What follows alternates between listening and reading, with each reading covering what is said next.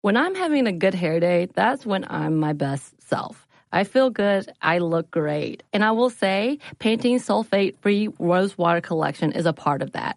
The Rose Water Collection. It feels and smells amazing and comes with a deep treatment that leaves your hair petal soft. It was inspired by Ramadan traditions when many in the Middle East break the fast with rose water because of its hydrating benefits. And the collection is free of sulfates, parabens, dyes, and mineral oil. So experience something new and discover what's good with the Pantene Nutrient Blends collection. Hi guys, my name is Sammy J. I have been working as a correspondent and interviewer since I was 13. And now at 17, I am so honored to be the youngest person to have her own podcast on iHeartRadio. It's called Let's Be Real with Sammy J. We'll have in-depth and unfiltered conversations with celebrities, activists, athletes, and influencers. We'll cover topics we're curious about, topics my guests are passionate about, and topics many of us are just too afraid to talk about. I get past the fluff to what's real. We go there, and it's fun, pretty crazy, and very revealing. Listen to Let's Be Real with Sammy J on the iHeartRadio app, Apple Podcasts, or wherever you get your podcasts. Welcome to Stuff Mom Never Told You from HowStuffWorks.com.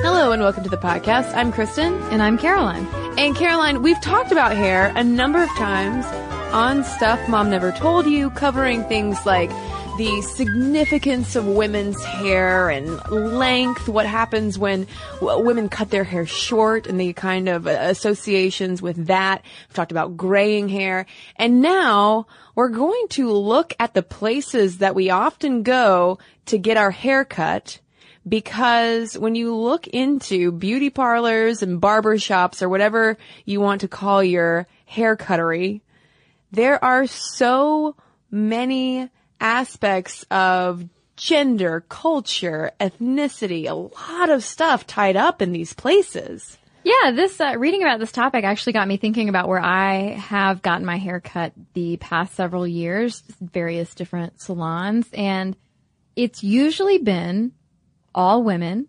The salon I go to now, there's a couple of men, um, but it's always been mostly white as well. Yeah, I have a feeling that if most listeners think about where they go get their haircut. If they're a guy, they're probably going to a place with a lot of other men. Uh, a lot of times we go to get our hair cut at places filled with people who look a lot like us. I think that's the simplest way to put it, which is a little weird when you think about it because it's hair. It's just human hair. So why do we need these kinds of segregated spaces? Uh, but before we get into hair salons, beauty parlors, barber shops today, let's go, as we often do, back in history because, not surprisingly, because humans have always had these pesky heads of hair, we've always wanted and had people to cut our hair, fix our hair, make it look nice. Well, that is if you're rich. Right. In ancient Rome, going back to the days of ancient Roman hair, hairdressing was performed by slaves and former slaves. And so this kind of ties into hairdressing historically being seen as a lower status form of labor.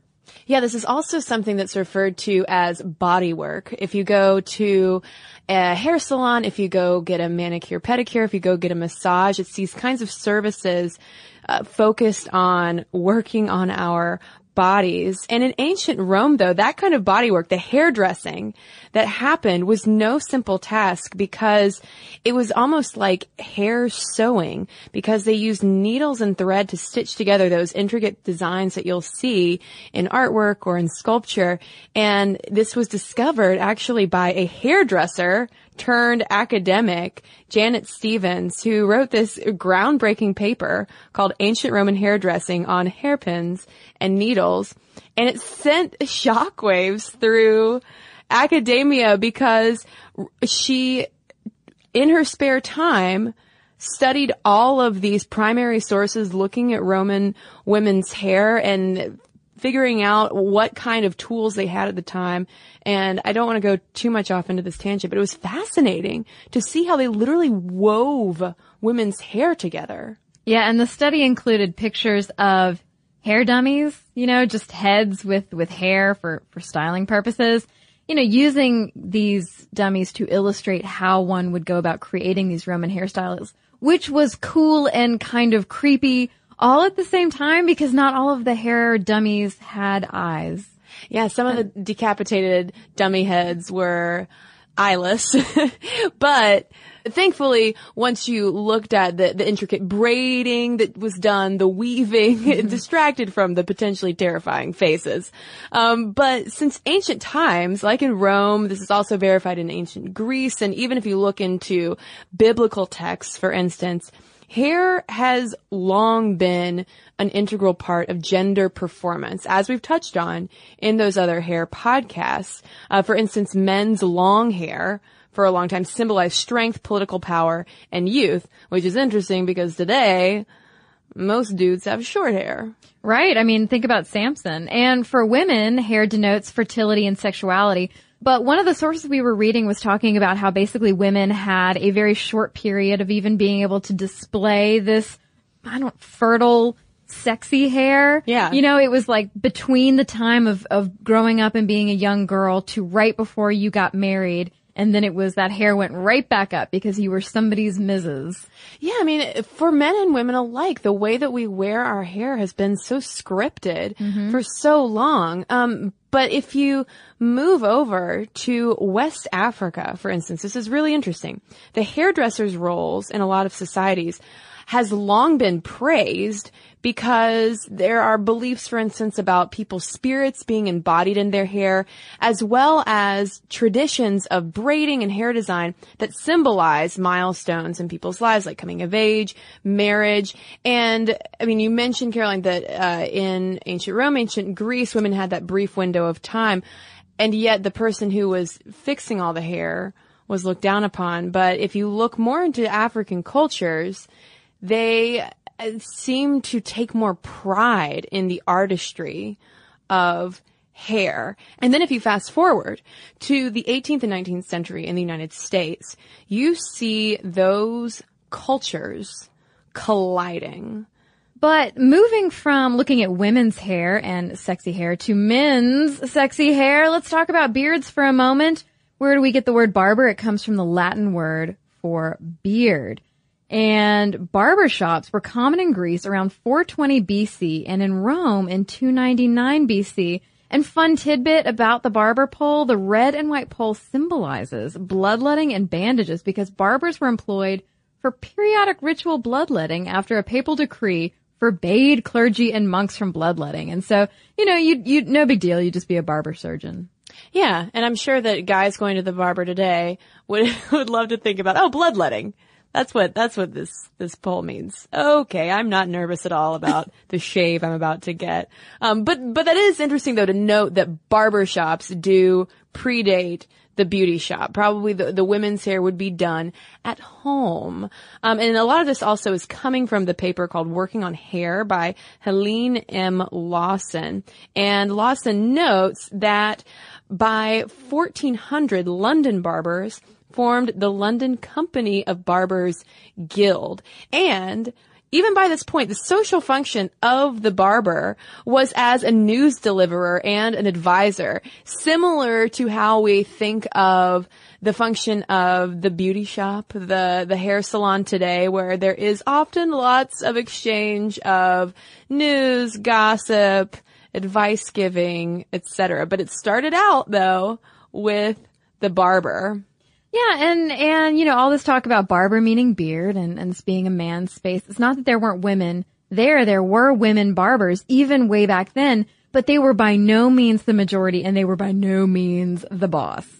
Yeah, they would not have been owning the barber shop. Um, but we should note too that Gillette's mass production of the safety razor in 1903 did threaten barber shop business, but industry-wide, men were considered the real minds and the scientific innovators when it came from the expansion of the barber shop into the beauty shop and just hairstyling as a whole. And, and they were often called beauty culturalists, side note, and they would unionize, kind of like those London barbers did in 1400, but those unions were led mostly by men And often when they were talked about in trade publications and in the media, it was usually dudes cutting hair who got most of the attention. And it was these um, men in these beauty culturalist unions who did, uh, around the first half of the 20th century, seek to regulate the industry. Basically, they wanted to ensure that men, whether they were styling women's hair or men's hair, were earning a breadwinner wage. That was the objective. And so during the first half of the 20th century, they wanted to make sure that they regulated it and regulated the industry, I should say, in such a way that it became a respected profession, kind of tidied up a bit so that there were rules and regulations as far as hours go, safety, you know, all of the stuff that we think of as positives. That's good, right? There should be rules and regulations for safety. But around this time, what that basically did was kind of screwed over the smaller female run hair care businesses. And I say hair care businesses, but I mean that could be anything from something run on a woman's front porch to a factory latrine, basically. And so um, these unions, these men in these unions, were essentially trying to distance the work from quote unquote women's work and exclude another quote irregular practitioners. Oh no.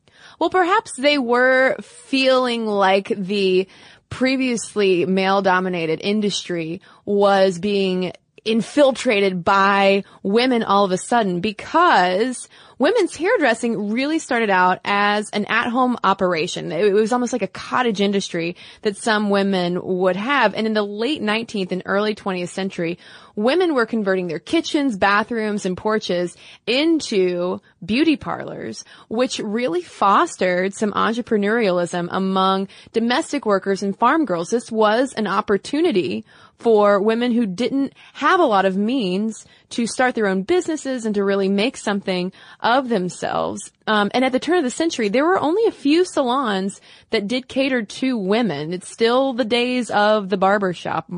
And mostly it was wealthy women who would leave the house to go get their hair done. Although we should note that hairdressing services rarely included cutting because women tended to wear their hair long. You would go there instead to just get it washed and detangled, oiled, etc. All that fancy stuff put up into a fancy pretzel looking thing. Yes, to get your hmm. pretzel hair done. yes. But the thing is though, people thought that it would be a fad. Women going to get their hair done.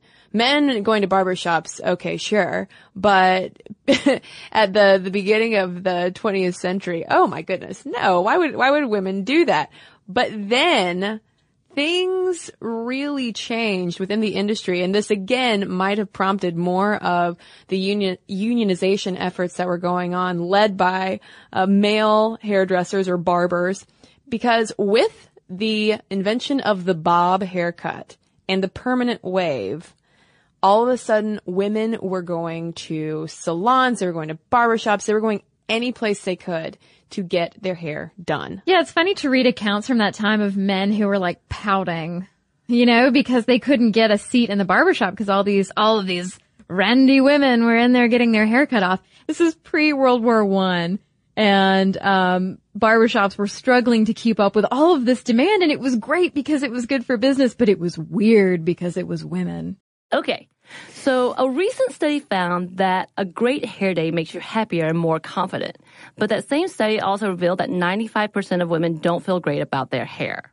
I can definitely relate to the confidence part because if my hair is doing something a little weird, something I don't want it to do, then I, I can't stop thinking about it the rest of the day. Oh my God, we've all been there. Pantene's Rosewater collection feels and smells amazing and comes with a deep treatment that leaves your hair petal soft. It was inspired by Ramadan traditions when many in the Middle East break the fast with rosewater because of its hydrating benefits. And the collection is free of sulfates, parabens, dyes, and mineral oil. Your hair doesn't look really great. Thank you. I actually worked in a place for a while that was very sensitive environmentally, and we weren't allowed to use shampoos that had sulfate in them. So that's something that I look for these days. And bonus, I love the way that my hair looks now. So experience something new and discover what's good with the Pantene Nutrient Blends collection. This episode is brought to you by NBC's Good Girls. Okay, the new season of NBC's Good Girls is generating serious buzz. Christina Hendricks, Retta, and Mae Whitman have never been more hilarious as America's favorite moms turned gangsters Beth, Ruby, and Annie. Already this season, there have been some big twists and breathtaking surprises. The fans love it, and the critics do too. Variety calls Good Girls addictive and audacious. Entertainment Weekly says it's just what you need, and Rotten Tomatoes certifies Good Girls 100% fresh. So, if you've missed any of the new season, get yourself online and stream it now. And Sundays on NBC, watch it live. There's sure to be big twists and huge surprises. So, you'll want to enjoy your Good Girls experience in a spoiler free zone. The all new, all hilarious season of Good Girls, Sundays on NBC and streamed anytime. Yeah, uh, one academic describes it as the struggle over the nature of public space and the increasing desire among women to have their own homosocial space, which contributed to the dramatic growth of the women's hairdressing industry. Um, and speaking though, again, of men in the, in the industry, it was German hairdresser Charles Nessler who is hailed as the inventor of the permanent wave machine, whom Time magazine called a revolutionist who transformed women's way of life. Because with the permanent wave, you go in, you get your hair waved, and done. You don't have to think about fixing your hair painstakingly every day. And it actually is a bit of a time saver. Um, but like you said, Caroline, some men were pretty disgruntled about women arriving at the barbershop to sometimes get their hair bobbed. There was a 1925 verse, actually, that was published in the New Zealand Freelance. So this was not just in the United States. This is from the New Zealand Freelance. And it went, Says the poor hairy bachelor, bobber, B-O-B-B-E-R, shop is the right word now. I can't get shaved. I'm in despair. There's a girl in every barber's chair. Oh, how terrible. Yeah. Well, I mean, it was obviously the popularity was getting out of control. I mean, in 1920, there were 5,000 beauty shops registered, not barber shops, but beauty shops. It wasn't a huge thing. It, and this is in the U.S., but by 1930, that had skyrocketed to 40,000. So, I mean, those changing times, the new technology of having the, the permanent along with the new style of the bob. I mean, women were going in droves. Yeah. And there was also a fad of bleached blonde hair, uh, which we might not think about as happening before World War One. We think of the blonde bombshell as more of a World War II era kind of lady, but that was happening at the same time, which also fed that beauty shop industry. But in 1932, the debut of the at-home perm meant that less wealthy women could also experiment with styling. So the bobbing and the waving and the bleaching, uh, it was happening, yes, a lot at these uh, barbershops, at new salons, but it was still happening at home. There was still a big grassroots aspect to hairdressing. Yeah, and so by the end of World War One, hairdressing was seen as a respectable middle class woman's occupation, and the beauty industry was sustained during the Great Depression as well, thanks to products that could only be purchased in salons, which in the year 2013, I'm just going to go ahead and say is infuriating. I'm glad that these salons made it through the Great Depression and everything, but I can't tell you how annoying it is to have to go to a salon to buy my shampoo. Yeah. yeah. I mean, okay, like I don't buy all my shampoo at a salon. I'm not like a total priss, like you know, put Well, it's just expensive. It, but it, well, it's expensive and I, I, you know, would like to be able to get it at the grocery store. but hey, that's, I mean, that's part of why though the hairdressing industry is as robust as it is today. They suckered us in, Caroline. I know, and now we're just stuck. Well, so if you look at the amount of women going to beauty shops, in 1948, 37.5% of women went to beauty shops. That, uh, that increased in 1953 to 52%. That's not that long of a time. Yeah. 52%. It, it went up really quickly. Uh, but there's something about this history of hairdressing in the United States that we have to point out. And that is that what we've talked about so far is really just about white men and women. Mm-hmm. And you mentioned at the top of the podcast, Caroline, that a lot of the places that you go, you've noticed it's, you know, it's you, it's other women and generally other white women. And I think that's pretty common, uh, same for me because it's something that we might not think about that often, but not only are beauty shops, hair salons, highly gendered spaces, they're also highly segregated spaces. And that's even in 2013. But we have to go back and, and way back. We have to talk about some of the uglier history in the United States that leads us up to today and how also uh, black beauty shops are going to become these real powerhouses for the civil rights movement. Um, but touching quickly on the importance of hair in African society, because we talked about how in ancient Greece, ancient Rome, hairdressing was always considered this lower status occupation. It was something that the slaves did. But if you go to some place like West Africa, the hairdresser's role in many societies has long been a really honored one because of beliefs about uh, people's spirits being embodied in their hair or simply because of time honored traditions dealing with uh, braiding and hair design that represent milestones in people's lives. And I think those different attitudes toward hair came with people from West Africa when they came to America as slaves and Slave owners, as we look back, would attempt to humiliate and dehumanize their slaves by shaving their heads and referring to their hair in animalistic descriptions, calling them things like wool. Hair was a symbol of pride, strength, and invincibility, and often it would suffer. Often the hair would be removed. Yeah, Julie A. Willett talks about this in her book, Permanent Waves, The Making of the American Beauty Shop. And she mentions how female slaves working in the fields might wrap and thread their hair with cotton and cover it with a bandana, not unlike the effect of sitting under a dryer. There was still that kind of hairstyling that was going on. And slaves also commonly served as slave owners, barbers, and hairdressers, harkening back to those ancient Roman days where it's the slave's job to make the master presentable. Yeah. Which is, I mean, it, when you consider how loaded the the slave's hair was to the masters, where it would be cut as punishment, where people would often be ridiculed for having non-white hair. It's a it's a strange relationship when you start to think about that. Yeah, and I mean, speaking of strange and evolving relationships, up until about the 1820s, black men were the prominent hairdressers for women, but that quickly changed when social attitudes started changing toward not only black men, but the views of black men interacting with white women. And suddenly that was seen as unsafe. It was not a good idea. And so those racist fears ended up leading to black men being barred from providing that service. Yeah, in Atlanta, actually, uh, they passed a city ordinance that white women couldn't go to a black male barber because of those racist fears. And even after the Civil War, when we have the, the slaves who were freed moving up north, they were often still hairdressers to wealthier white clientele which again, these were arrangements that uncomfortably harkened back to that indentured domestic work. And a similar color line was drawn with black barbers as well. It's like they're doing similar jobs that they were doing back in the days when they were enslaved. And gradually the, the beauty industry really segregated itself. And by the 1920s and 30s, it was already rare to see an African American woman hairdressing a white woman.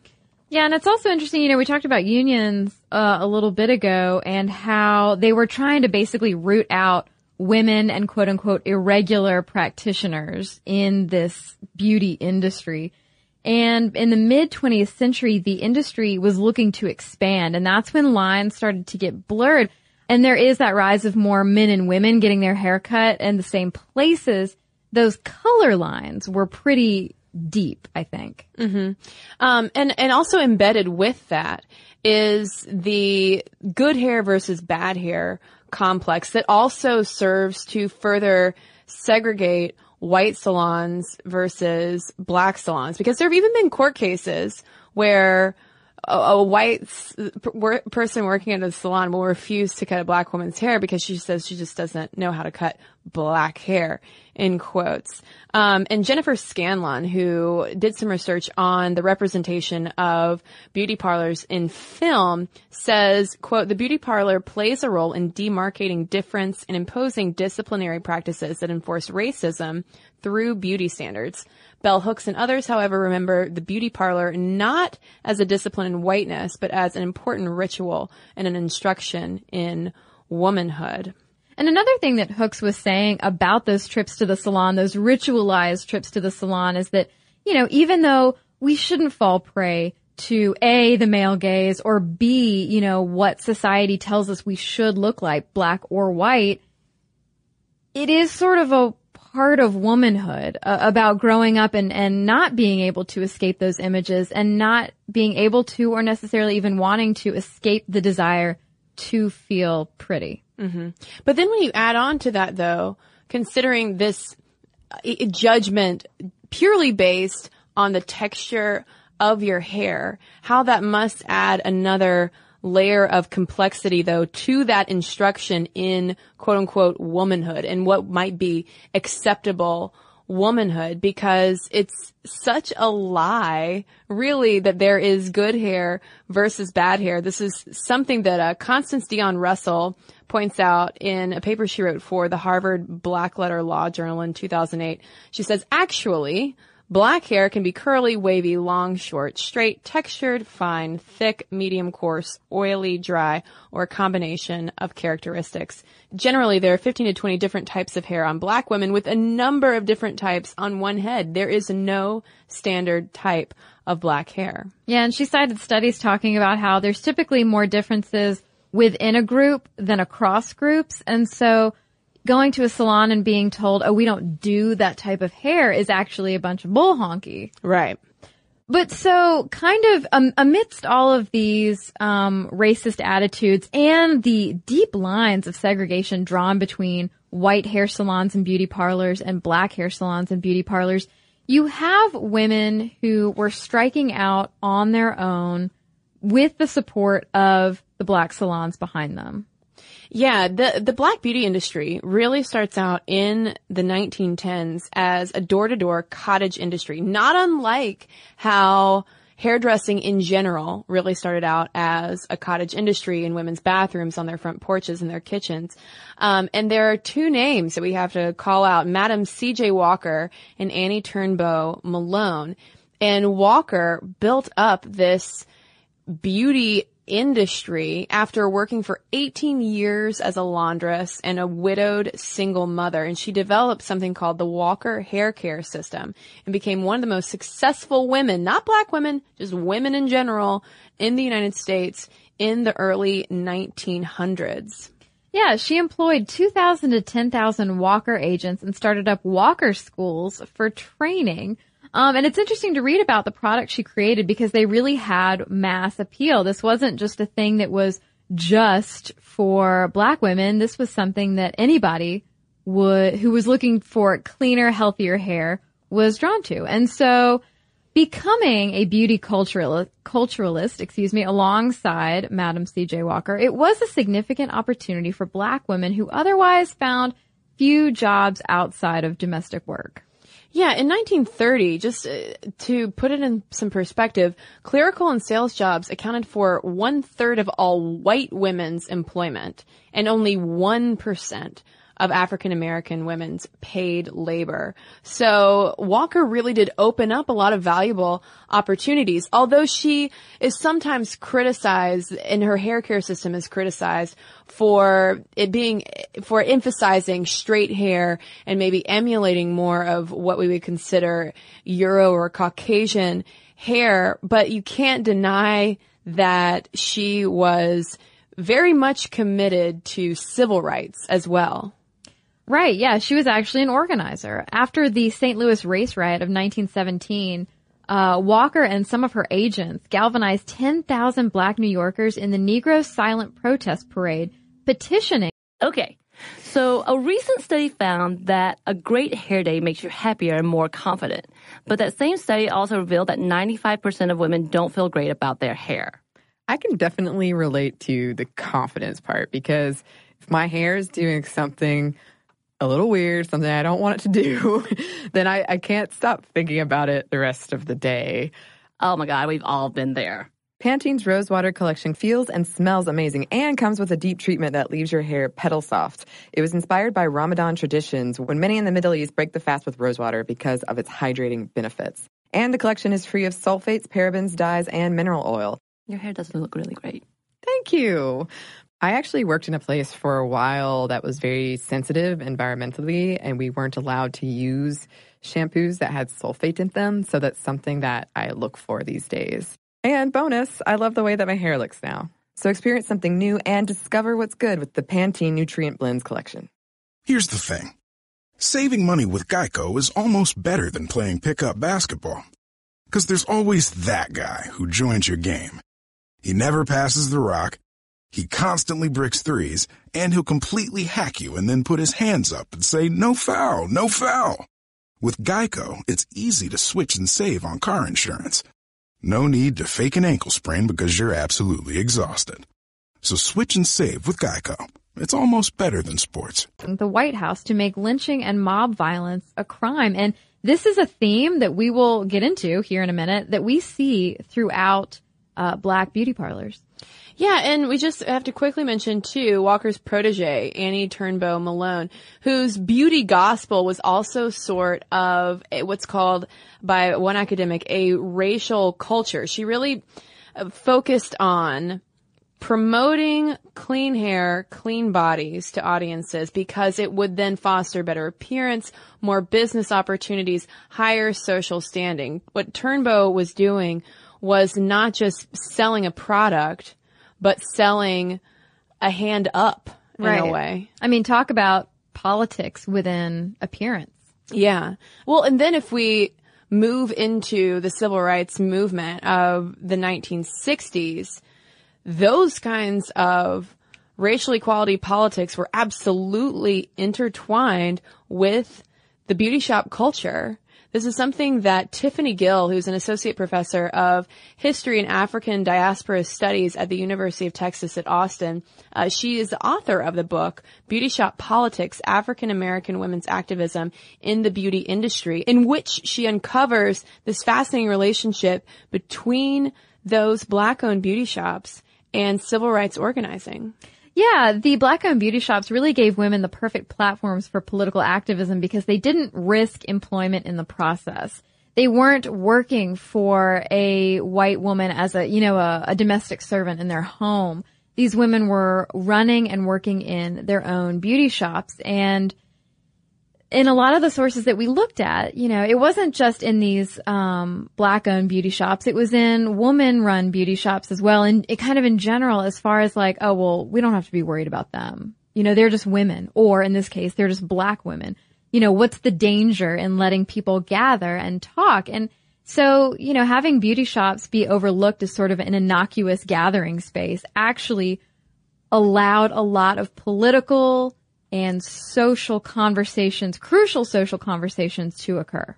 Yeah, and especially to occur among those women, because another uh, example that she pointed out was that it wasn't just at a church that would probably have a male preacher, so you would then have sort of the, the male oversight. It was really important that these women were talking to other women, and Gill says that the beauty industry was central in the political lives of black women.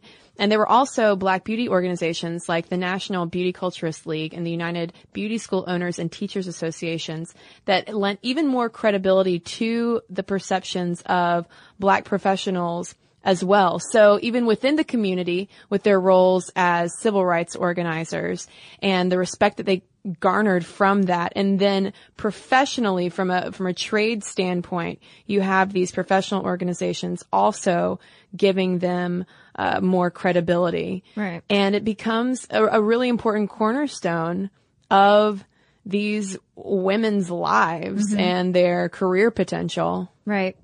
Yeah, I mean it's it's interesting to to talk about that division as far as gender and race goes because I mean these were spaces for women that you could get away from men and the domineering male forces in your life and talk about anything from the silly stuff in your life to the more serious.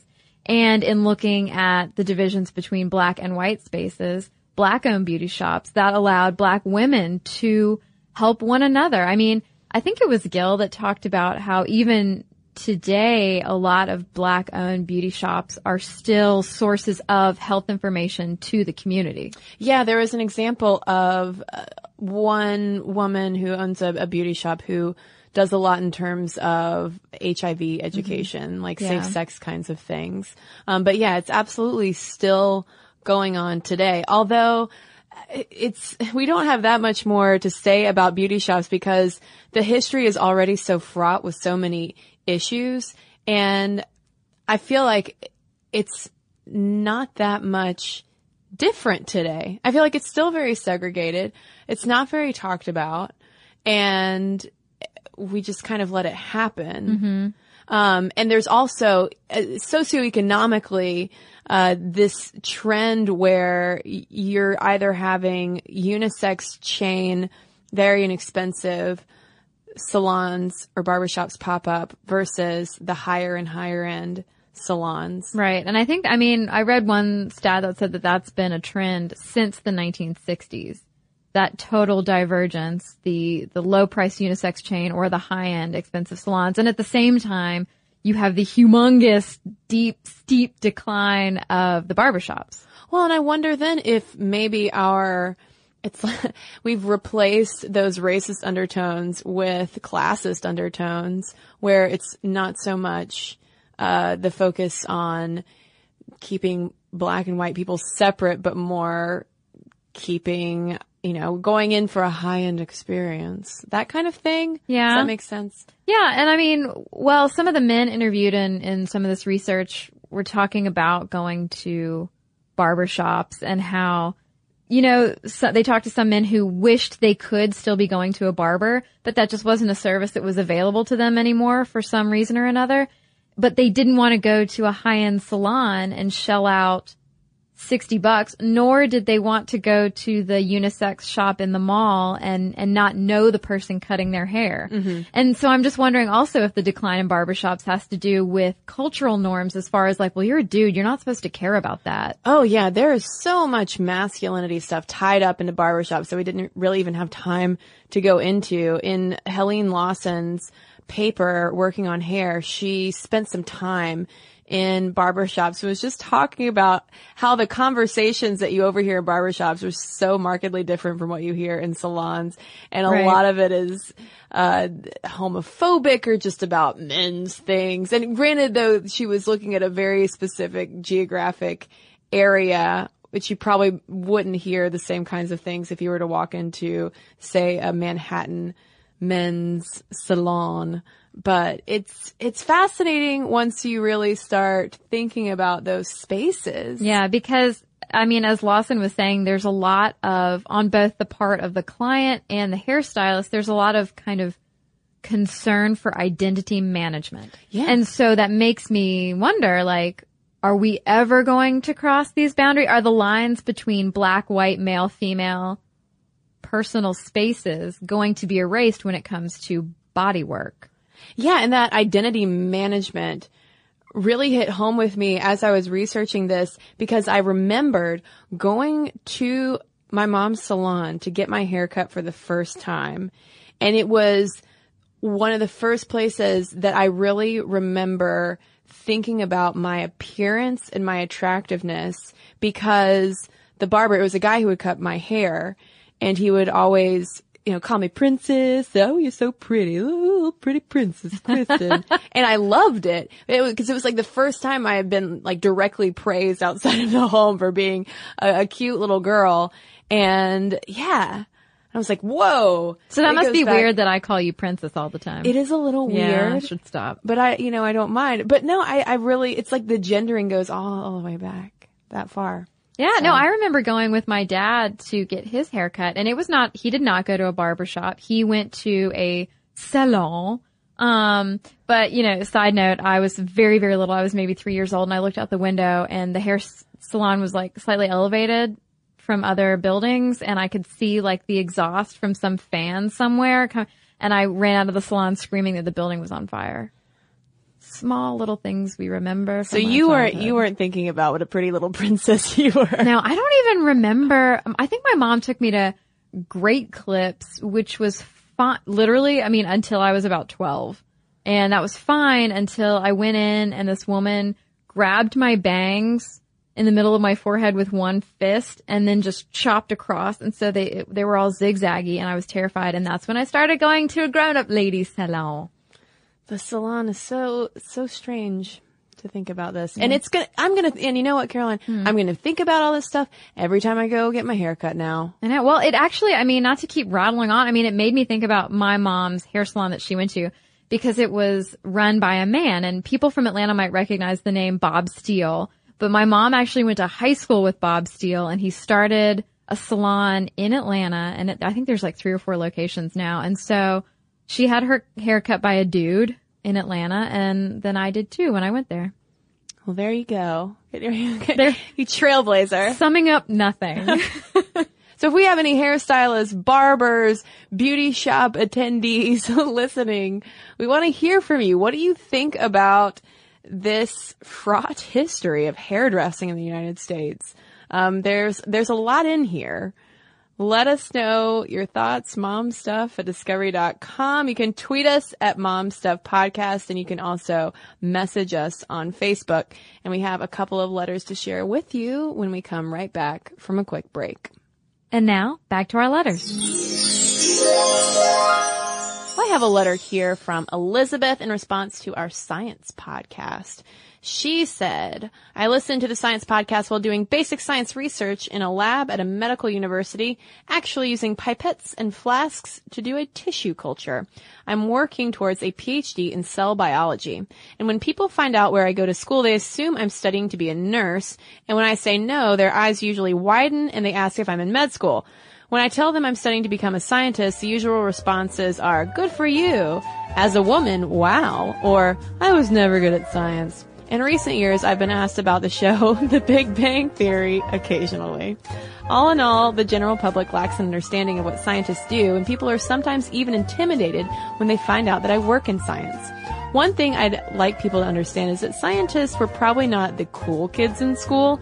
Many were and are nerdy and often feel awkward, if not outright anxious, in social situations. We spend most of our time in the lab interacting with the same handful of people every day. Be nice to us, say hello, and please do not let the mere mention of science intimidate you. Trust me, when I'm out on my own time, the last thing I want to talk about is science. And I'll never think you're stupid for not being quote unquote good at science. What I have in scientific ability, I lack in social grace, and since I've spent much of my adult life being a science nerd, there are many, many things about which I know next to nothing. Your podcast helps me pass the hours of sometimes monotonous work in the lab, and thank you. Well, I have a letter here from Ellen. She is a female software engineer and would like to share her experiences. She says, I fortunately have not encountered the brogrammer archetype too much in my workplace. I agree 100% that it's far more prevalent in the startup community. I work at a large, well-known corporation.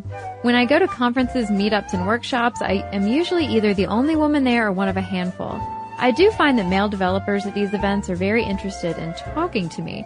Most of the feedback I've gotten has been positive. These men will say how cool it is to have a woman participating and getting involved in the community. I did have an instructor keep commenting on my looks in one workshop I was in. It was meant to be complimentary, but all it did was make me feel even more separate and isolated from the men in the room. I did work on an all-male team once and felt like I constantly had to prove that I wasn't going to go to HR every time someone cracked a joke. The pressure to prove that I could be one of the guys on that team felt overwhelming to me, even though it was pressure that mostly came from myself. I'm extremely fortunate to work on a team with several female developers. The lead tech on our team is a woman and is actually seen as one of the most valuable assets in the company. I've been very lucky to have such a smart, competent, and assertive woman as a mentor. Thanks so much for all you do. And thanks for what you do, Ellen, and thank you for writing in. We really appreciate everybody sharing their stories because we want to get the word out about how many amazing opportunities there are out there for ladies like you. Exactly, yeah. Keep your women in STEM letters coming to us. Momstuff at discovery.com is where you can send your emails. You can also message us on Facebook, tweet us at Momstuff Podcast, and you can also, for fun, follow us on Instagram at Stuff Mom Never Told You. And of course, you should head over to our YouTube channel. It's youtube.com slash stuff mom never told you. And don't forget to subscribe. For more on this and thousands of other topics, visit howstuffworks.com.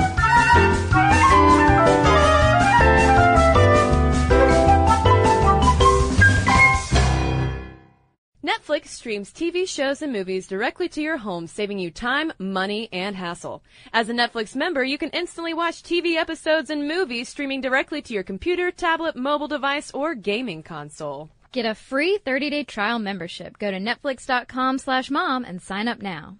So here's something that some of you might find shocking. 95% of women don't feel good about their hair, but Pantene is changing that. Pantene's Rosewater collection combats bad hair days with an innovative formula that uses rosewater derived from the petals and buds of the Rosa gallica plant. With Pantene's Rosewater collection, I can really feel how much more hydrated my hair is. And it's sulfate, paraben, dye, and mineral oil free, which makes me feel good because who needs all those additives? Experience something new and discover what's good with the Pantene Nutrient Blends collection. This episode is brought to you by NBC's Good Girls.